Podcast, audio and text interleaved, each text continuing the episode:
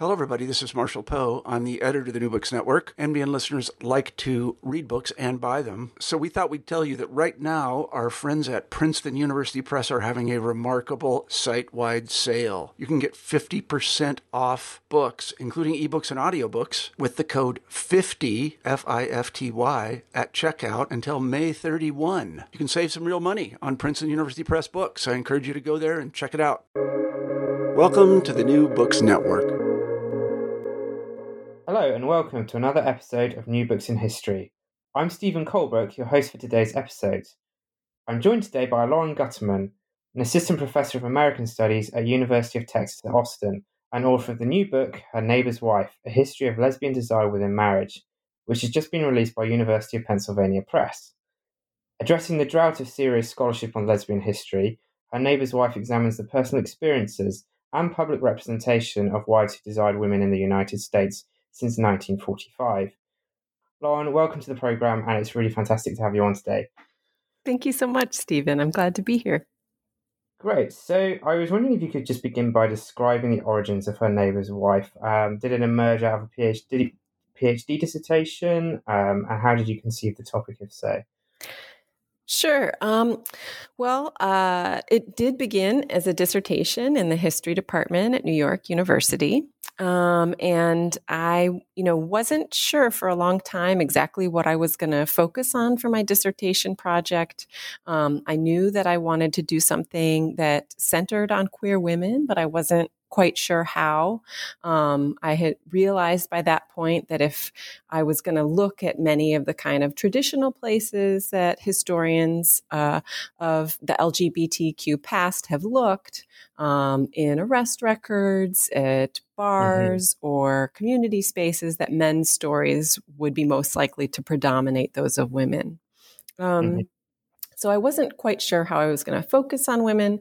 Um, and I started reading some lesbian pulp novels and looking at kind of post war psychiatric writings about lesbianism. And um, I was also working on um, an LGBTQ history website called outhistory.org at the time. Um, and the historian John D'Emilio had written a post about Valerie Taylor, who was a lesbian pulp novelist and who had been married and had lesbian relationships. Um, so all these things kind of came together at the same time. And in the pulp novels and psychiatric literature, you know, people were talking about this figure of the um, married lesbian or lesbian wife. And so I kind of wanted to think about um, if there was truth behind this figure. Um, and so uh, my original plan for my dissertation was to focus on three women Valerie Taylor, um, Del Martin, who was a longtime leader of the Daughters of Bilitis, um, and Lorraine Hansberry, the civil rights activist and playwright. Um, and I knew they had all been married and experienced lesbian desires. Um, and so I just didn't, I didn't really think at the time it would be possible to do a broad scale social history of um, this population. Um, eventually, what happened was uh, I couldn't access those women's personal papers for various reasons, but in the process of doing this research, I went to the GLBT uh, Historical Society at uh, in San Francisco, um, and there I just found, uh, you know, tons and tons of letters that married women had written um, to the Daughters of Bilitis, um, the nation's earliest lesbian rights group, and um, and realized that it would be possible to kind of tell a, a broad scale um, story about this group of women. Hmm. Great. So, um, what uh, tools did you use to uncover that history? You mentioned in the introduction, for example, that you used so you conducted a lot of oral interviews. Uh, how did you try and track down any other archival sources, and how did you go about trying to locate individuals who might be good narrators? Yeah. Um, well, I mean, I think the challenge with doing this history is that because so many um, LGBT archival collections, you know, are really informed by um, contemporary politics and a desire to advance LGBT rights, um, that you know, there's been less interest in um, parts of people's lives um, when they were not out, right? or mm-hmm. um, people who were not politically active.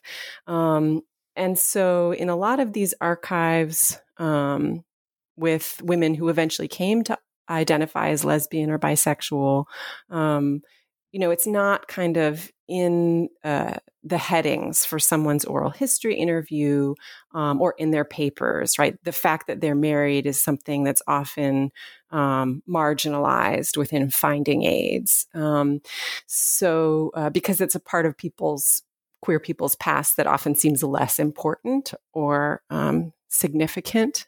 Um, so, it was mm-hmm. really kind of um, uh, just a process of like searching through oral history interviews um, and and pulling out the stories um, about women who had been married, um, or in some cases, um, interviews that historians had conducted with women who were the lovers of women who had been married. Um, so I was able to find probably around 60, you know, or so interviews that other scholars had conducted in the 80s or 90s um, with women who had been married or been the lovers of married women. Um, I conducted around 30 myself, um, more contemporary cases. Um, uh, and then um, found uh, really, I mean, so many of the women's stories that I found, hundreds of them really came from letters that women wrote to the daughters of Bilitis um, between, you know, the 1950s and the early 1980s. Mm-hmm. And what were those uh, letters like? Were they trying to kind of uh, attach themselves to the gay rights movement, quote unquote, or were they more detached than that? Um, well, there's really a, a, great range in the letters. Um, so some of them are just like a brief note, you know, confirming a membership or um, uh, subscribing to the Daughters of Bilitis publication, the Ladder. Um, and, you know, maybe it will just say Mrs. or it will say, you know, maybe something a little bit more than that. Please, you know, use a plain package to send this or you know i'd love to hear from you here's my phone number but be careful when you call because my husband works from this time to this time um, so there's some kind of brief correspondence like that um, and then there were also just letters that were just pages and pages long in which women talk about their kind of entire um, sexual histories and kind of uh, you know erotic and romantic feelings for women and how that's changed over their lives, or women talking about how they're in the midst of this affair with their neighbor and don't know what to do about it. Um, and uh, I mean, and I, I mean, many of those women were not interested in becoming politically involved, um, but a surprising number were. You know, even if they couldn't be out necessarily. Married women contributed to um, the Ladder by writing short stories or um, uh, letters that they sent in anom- anonymously. Um, and uh, you know some women were married and did go to uh, gatherings of the daughters of Bilitis or other homophile groups.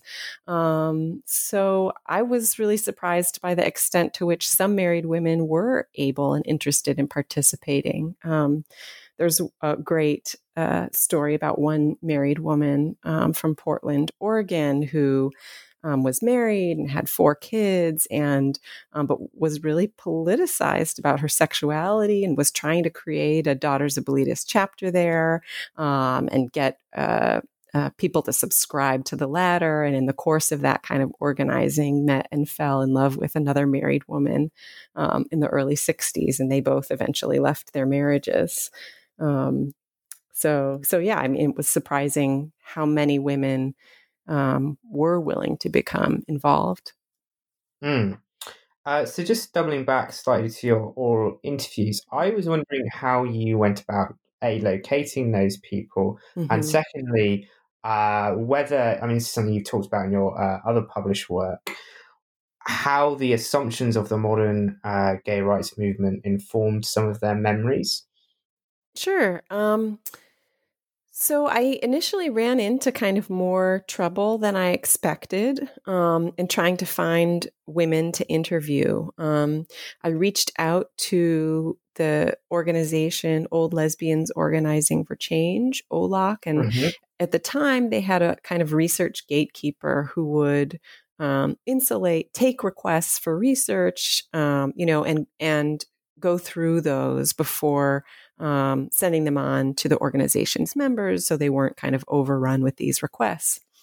And the woman that I that I had emailed with um, was really um, uh, not pleased with this project, um, and in ways that I later came to recognize, you know, that her concerns were right. Um, but she had big concerns about me wanting to talk about what was for many of these women the most painful period of their lives um, mm. of kind of balancing marriage and same-sex desires and um, you know in the case of most of their members right ultimately choosing to leave their marriages um, and so she was basically like no and and i was really perturbed by that um, so, I mean, a little by little, I did find women through word of mouth to interview. Um, uh, and um, later, I put out an ad in Lesbian Connection, um, which is the kind of largest and longest lived kind of lesbian um, publication in the country.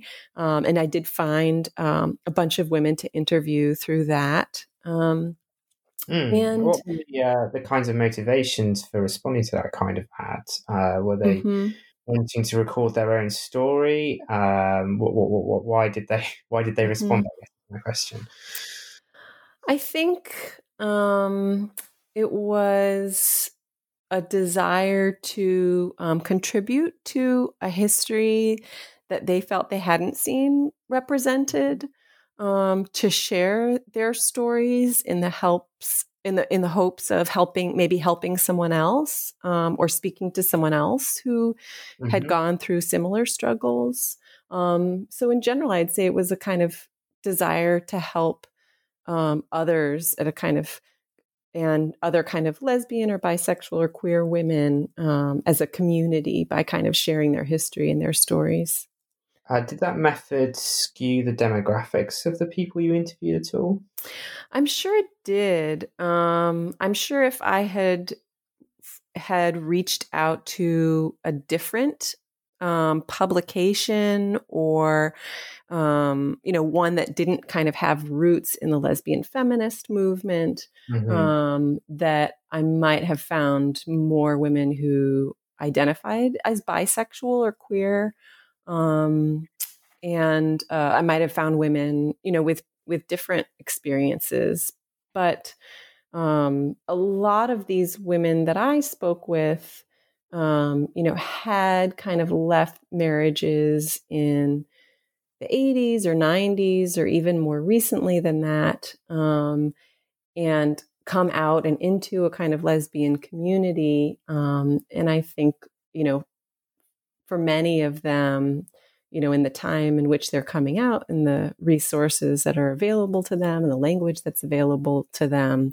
you know, was uh, primarily a kind of a language of lesbian identity and community. Mm. Did you speak to any people who are still married to uh, their I did. Wow, what was that like? Well, um, it differs. Um, there's one woman um, that I spoke to um, we uh, connected, or I got more of her story kind of actually after I'd almost finished the book. Um, and she, uh, I knew this though from the oral history that I'd read.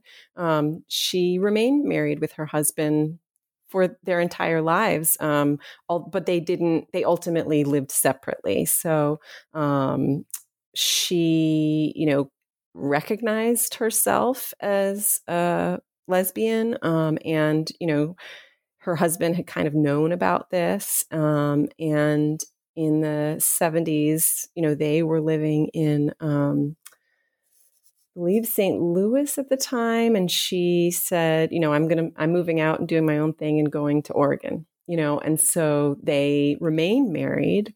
Um, they had several children together, but she wanted to live, um, you know, a separate life, and her husband was accepting of that.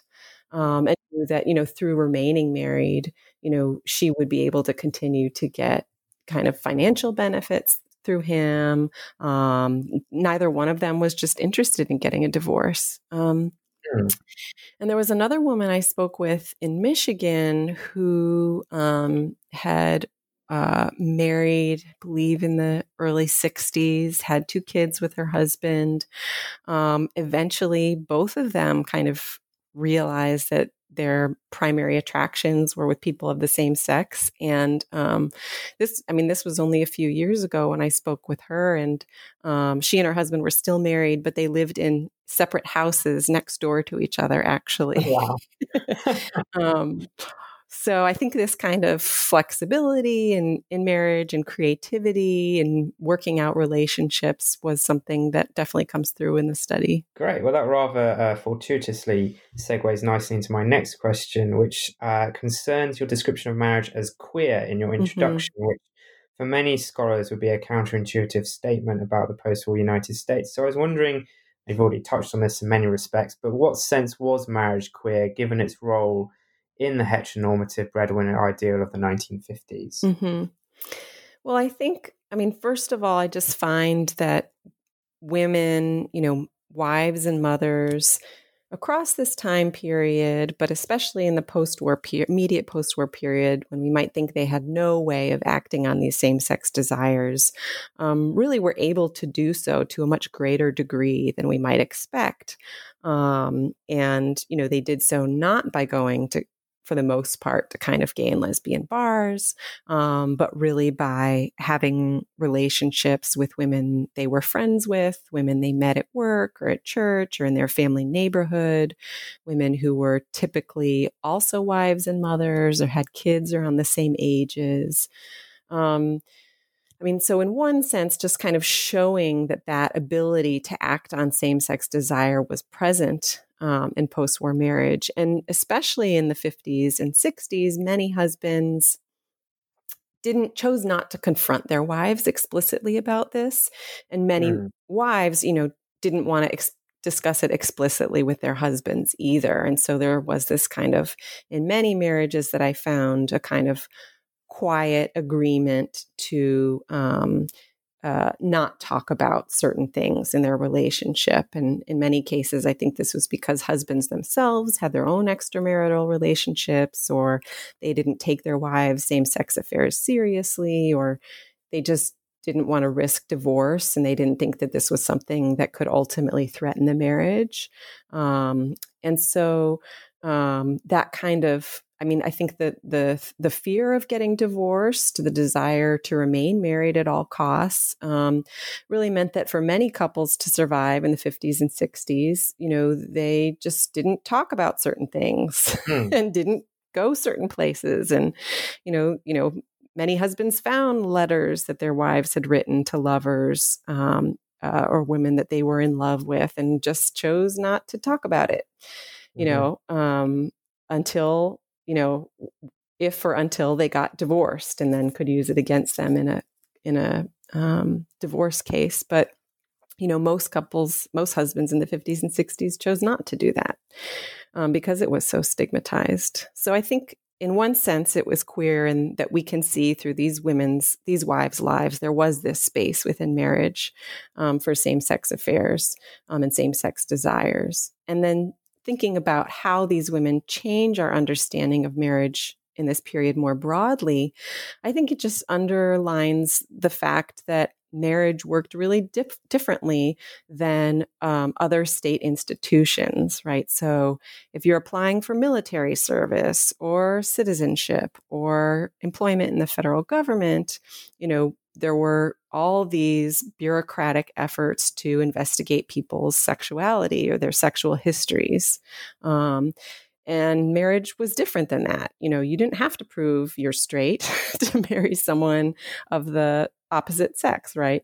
You didn't have to prove that you'd never engaged in a queer relationship or gone to a gay or lesbian bar or anything like that. And I think this kind of um, uh, the, the reluctance on the part of the state to police kind of same sex desires within marriage was precisely because um, this was the goal, right? To get everyone, regardless of their hidden sexual desires or past sexual experiences or sexual identities to get them into marriage to get them into this institution um, and that that was the best way to kind of elide and stigmatize homosexuality mm. so ironically in many respects marriage offers a kind of counterexample to the straight state and the policing of homosexuality that's kind of famously been put forward by scholars like margot canaday yeah, I don't know if I would say it's an exception to the straight state because it, the, the state was still invested in these marriages and maintaining an appearance of straightness. Right. Yeah. but it just didn't go all that far into, you know, enforcing it. And certainly, as people like Alison Lefkovitz have shown, um, in uh, divorce cases, husbands, you know, in the 50s and 60s when they did bring cases forward of examples of their wives' lesbianism into custody battles or um, divorce battles, they were very successful. Um, mm. But it's just that very few husbands chose to do that. Um, and I think that there's probably a lot of the research I found that I thought was interesting also showed that a lot happened behind closed doors that didn't make it into the legal record. So, um, one woman, I, uh, I mean, multiple women really their husbands would try and bring evidence of their wives same sex desires or experiences into court and the judges would say we're not going to I don't believe this. You know, we're not, or we're not going to, this is too tawdry, right? We're not going to bring this into court. And so I think there was, um, at the same time, while there were, were clear efforts to punish women, wives who'd engaged in same sex relationships, there were was also an effort um, by many judges and husbands and lawyers to kind of push this all under the rug. Mm. Okay, so at the start of my um, introduction in this podcast, I mentioned briefly that there's a, a, dearth of scholarship on lesbian history, which this book does quite a bit to address. So uh, I was wondering how centering the experiences of these women upends some of the assumptions we have about LGBT in the mid 90 in the mid century United States. Mm-hmm. Um, I mean, I think in two big ways. One, you know, is that even though there's a scholarship that has challenged the kind of focus on urban spaces um, as the center of post-war queer life, um, challenged the focus on bars and other public places. Um, I still think that when we think about possibilities for queer life in the post-war period, that's what immediately comes to mind. Um, you know, gay and lesbian bars in places like San Francisco or New York or other smaller cities across the country. Um, and so, in one way, I think these women show um, the women in my study came from a range of geographic locations across the country in cities, suburbs, and even rural areas. Um, and their experiences really challenge that focus on public, urban, gay and lesbian spaces. Um, so that whether these women lived in rural areas or suburban areas or even in urban areas, for the most part, they tended to act on their same sex desires with women who they encountered in spaces that were not explicitly queer, um, just in their kind of daily lives. And, you know, I think the study shows that even places that we think of as at the heart of kind of post war heterosexual normalcy, like the suburbs, um, there could be opportunities for lesbian desire and relationships. Um, and then I think the project, by focusing on women, also kind of challenges or complicates the the conventional chronology we have of post-war gay history, um, in which we really understand, you know, the 50s and 60s as the height of anti-gay policing, um, and that this is something that decreases, you know, over time, especially as gay liberationists um, begin to challenge uh, the policing of queer people and queer spaces. Um, but for the women in my study, you know, as I've been suggesting already, you know, in the 50s and 60s, they, they weren't super concerned about getting arrested in a gay bar raid or, um, you know, being uh, policed in some way. Um, and eh, so many of them felt a somewhat misleading sense of freedom and security within marriage to act on these desires that um, many of them were disabused of in the process of leaving their marriages. Um, and that didn't really begin to happen in, in major numbers, right, until the 1970s and 80s. And so that's when these women really, these married women really began to experience the the ability of the state to police their behaviors, to um, in, interrogate their sexual histories, to embarrass and shame them, um, and to punish them in terms of taking away, um, you know, their rights to child custody or um, their claims uh, for financial assets upon the dissolution of a marriage. So for these women, they really begin to have the most direct confrontation with the state um, and the most kind of painful discrimination um, not until the 70s and 80s. Mm. Uh, so, given that uh, quite a few of these women did not explicitly associate with the gay rights movement in its nascent form, as you just outlined, I'm fascinated to hear what term you use to describe them. Would you use the term queer, lesbian, mm. something else? Mm-hmm. Um, well, I mean, I make a note of this in the introduction. Language is a real challenge in this study. Um, mm. I really don't. I, I explicitly say I'm not going to refer to them as queer as a group, even though I think they reveal a kind of queerness of marriage. Um, but these women were really invested in normativity. Um, you know. Uh, at least for much of their lives, right? And fulfilled in many ways outwardly the standards of of you know middle class for most of them and heterosexual normalcy at least outwardly um, so i was hesitant to use that term queer because of their investment in kind of normative ideals um, the language i try and follow the language that they use um, and one big change that i chart over the course of the book is that in the 50s and 60s, there's a kind of flexibility in the term lesbian or homosexual that disappears over time. So, a lot of women in their letters to the daughters of Bilitis, for example, would describe themselves, wouldn't say, I am a lesbian, but would say, I have lesbian inclinations or homosexual tendencies.